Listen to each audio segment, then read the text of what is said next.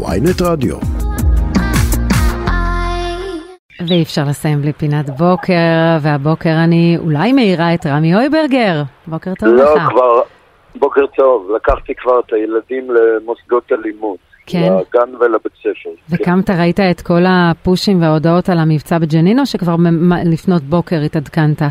אתה לא, מצחני הלכתי לישון החדשות? מוקדם, הלכתי לישון מוקדם. הלכת לישון ראיתי את מוקדם. זה רק בבוקר, כן. הבנתי. ארבעה ילדים, וואו. אז את כולם אתה מוריד במוסדות, או שחלק כבר עצמם? לא, לא, הגדולים כבר מאוד גדולים. יש לי בן כן. בן 31, ועוד די. בן 27.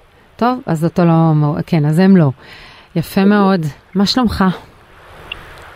אה, אה, ככה וככה, הבנתי שהחיים אמביוולנטיים. נכון, החיים מאוד אמביוולנטיים, אנחנו נמצאים גם בתקופה כזו. הנה שנייה, שמחתי על הכדורגל, אבל, מה, מה, אבל יש לנו איזה ניצוץ אור של כדורגל, אבל תקופה מאוד מורכבת. ונראה שכל הסאטירה שעשית כל החיים, כולה פתאום הופכת להיות מציאות. היא תמיד הייתה מציאות לצערי הרב, והיא תמיד אקטואלית. אני מת כבר שהיא לא תהיה אקטואלית, שיגידו שזה מיושן ושייך לעידן אחר, אבל לצער, לצערי הרב אנחנו בסטגנציה מאז שהחמישייה ירדה ועד היום, לא ממש משהו השתנה. נכון, כל מי שדיבר אז, טוב, זה כבר דיברו הרבה על המערכון של יגאל עמיר, של מה יקרה כאן, ואנחנו רואים את מי שלוקחים תפקידי מפתח בממשלה, זה לא כל כך רחוק מהנבואה ההיא. לא, אז קראו לזה עשבים שוטים, עכשיו העשבים שוטים הם הקואליציה. טוב, ראיתי אותך בהמלט. אה. כן, ואתה יודע, אפרופו דברים שהם אה, אה, רלוונטיים ואקטואליים, הכל רלוונטי ואקטואלי. נכון, נכון, המלט. גם זה. אז אנחנו רואים שוב אה, בית לסין מעלה את המלט בהפקה מאוד מאוד מיוחדת, ואתה עושה את התפקיד של קלאודיוס, ואתה עושה נכון. אותו פעם גם שנייה. זאת אומרת, אתה נכון, חוזר לתפקיד נכון. הזה. ספר עשיתי לנו על אותו זה. בגיל 28, ועכשיו אני עושה אותו בגיל 60 עוד מעט. ויש איזו תובנה שמשתנה? כי דווקא ההפקה אה, הזו שאני ראיתי היא, וואו, היא עדכנית ברמות. נכון. לא רק נכון. השפה, לא רק and voice, לאיך, איך הכל נראה, אלא היא גם, כן. היא, היא, היא, נורא, היא, היא נורא מתכתבת עם המציאות. אה, זכינו לעבוד עם במאי אה, נפלא בשם יאיר שרמן, שפשוט הביא לנו את ההפקה המופלאה הזאת, שסיפקה לנו כל כך הרבה עונג, ולא רק לנו, גם לקהל, ואנחנו מוזמנים לסין בנובמבר. וואו, זה. מעניין, לסין. כן, כן, אנחנו בטור בסין בנובמבר. מעניין מאוד.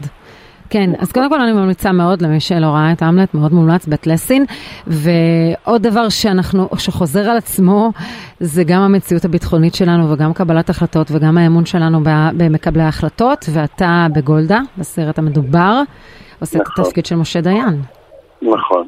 זה גם דמות שצריך להיכנס אליה, מאוד, דמות מורכבת, עם המון צדדים, עם כריזמה מאוד מאוד גדולה, עם, אה, היום זה בכלל דבר שלא נמצא בשיח, כל ה, ה, היחס שלו לנשים, ומי שהוא, ו, ו, וכמה הוא, מ, לא מתחמן את גולדה, אבל כמה הוא מוביל את גולדה, הדמות הזו מאוד מורכבת. נכון, אבל uh, בסרט אפשר יהיה לראות, וגם במציאות, מה שהיה בזמן המלחמה, זה שמשה דיין נכנס להתקף חרדה בשלבים מאוד מוקדמים של המלחמה, והוא בכלל לא תפקד. ואנחנו מדברים על זה, שר הביטחון המהולל, האדם שהכי מעוטר, ו- וזה, אה, שם הוא מגיע, שם הוא פוגש את עצמו. כן, uh, הבן השני הכי גדול שלי, אורי, ראה פעם uh, צילום של המסיבת עיתונאים של דיין בזמן המלחמה. והוא שם מזיע, ו- ו- והוא לא יודע מה הוא מדבר, והוא מדבר על חורבן בית שלישי, וכל הדברים האלה, והבן שלי מסתכל ואומר לי, תגיד, זה היה שר הביטחון שלכם? אז?" כן, אז איך, איזה, איזה משה דיין היית? איך נכנסים לדמות הזו? אה, בצורה הכי אינפנטילית ומפגרת שיכולה להיות, פשוט נכנסתי להתקף חרדה שבוע לפני הצילומים, ויצאתי ממנו הרבה אחרי הצילומים. פשוט עברתי גירושים בדיוק באותה תקופה, ונכנסתי לדיכאון עמוק.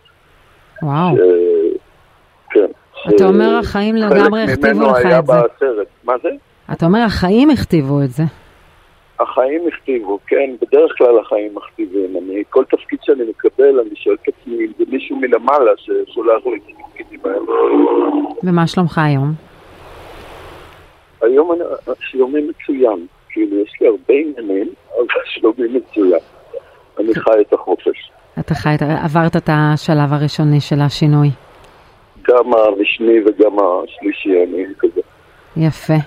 כמה, אפשר להפריד? כלומר, אתה יכול לעלות על במה בערב ו- ולשים הכל בצד? כי אתה יודע, אנחנו כולנו לא. אנחנו הולכים עם מסע כזה יכול. של הרגשות. כן, אתה מסוגל שנייה לאפסן אותו באיזה לוקר ו- ולעלות לבמה ולהיות רק אתה? המחויבות שלי לקהל שמגיע לעולם מרגע שמתחילה ההצגה היא מעל לכל מציאות. הבנתי, לפעמים זה, אתה אומר, זה עוזר לך, כשאתה צריך אתה מתגייס, מגייס את זה. אני תמיד מגייס את זה, אין לי, אין לי, אין לי ממש ברירות, וזה תמיד מתגמל. כי, כי לא, זה, זה, זה מחזיר, כאילו האומנות זה כמו בומרנג, אתה נותן וזה מרים אותך. בומרנג חיובי. מה, כן, עוד, מה, עוד, מה עוד אתה רוצה לעשות? מה אני רוצה לעשות? בחיים? כן, לא, בעולמות של המשחק. תיאטרון, סאטירה. אני אף פעם אין לי חלומות, אף פעם אני לא חושב על התפקיד הבא או על אה, מה. אתה לא מכוון, זה, זה מגיע אליך? זה מגיע אליי, אני אומר הרבה לא, ובדרך כלל מה שצריך לקרות קורה. אתה אומר הרבה לא, הצטערת על משהו שלא לקחת? לא. לא? לא, לא, לא.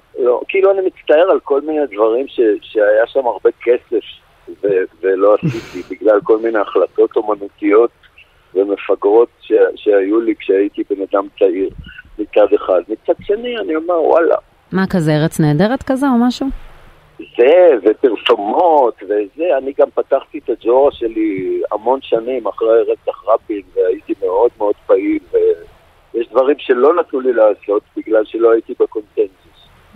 והיום אתה אומר, אתה אומר את דעתך, אבל היום. כן, לא אני אומר אותה מאז ומתמיד. אתה משתתף במחאה? בטח. כלומר, זה לא, זה לא גרם לך לחלוטין לצנזר את, ה, את הדעות שלך, אבל אתה אומר, הייתי קצת אולי יותר מדי תקיף וצעיר ו, ושילמתי מחיר על זה. מצד אחד, כן. מצד שני, זה עשה את מי שאני היום. טוב, מתי נראה את גולדה בעצם? בחמישי בפרמיירה בפסטיבל ירושלים, עם, אה, אה, עם, אה, עם הלן מירן, וואו. שתגיע, כן. פשוט תגיע לכאן, טוב, נקווה שלא המבצע הצבאי הזה וכל זה, זה לא יגרמו לו לשנות את דעתה, אבל כן. זה בדיוק מה שחשבתי הבוקר. נכון. טוב, אבל... או ישנה את דעתם, או פשוט לא יאפשר את הפסטיבל, אני מקווה שזה לא יקרה. אני גם מקווה שזה לא יקרה, אז אני מאוד שמחה. סוף סוף, אני גם, אני ממש סקרנית לראות את גולדה. ובהצלחה, גם בבית לסין, בהמלט.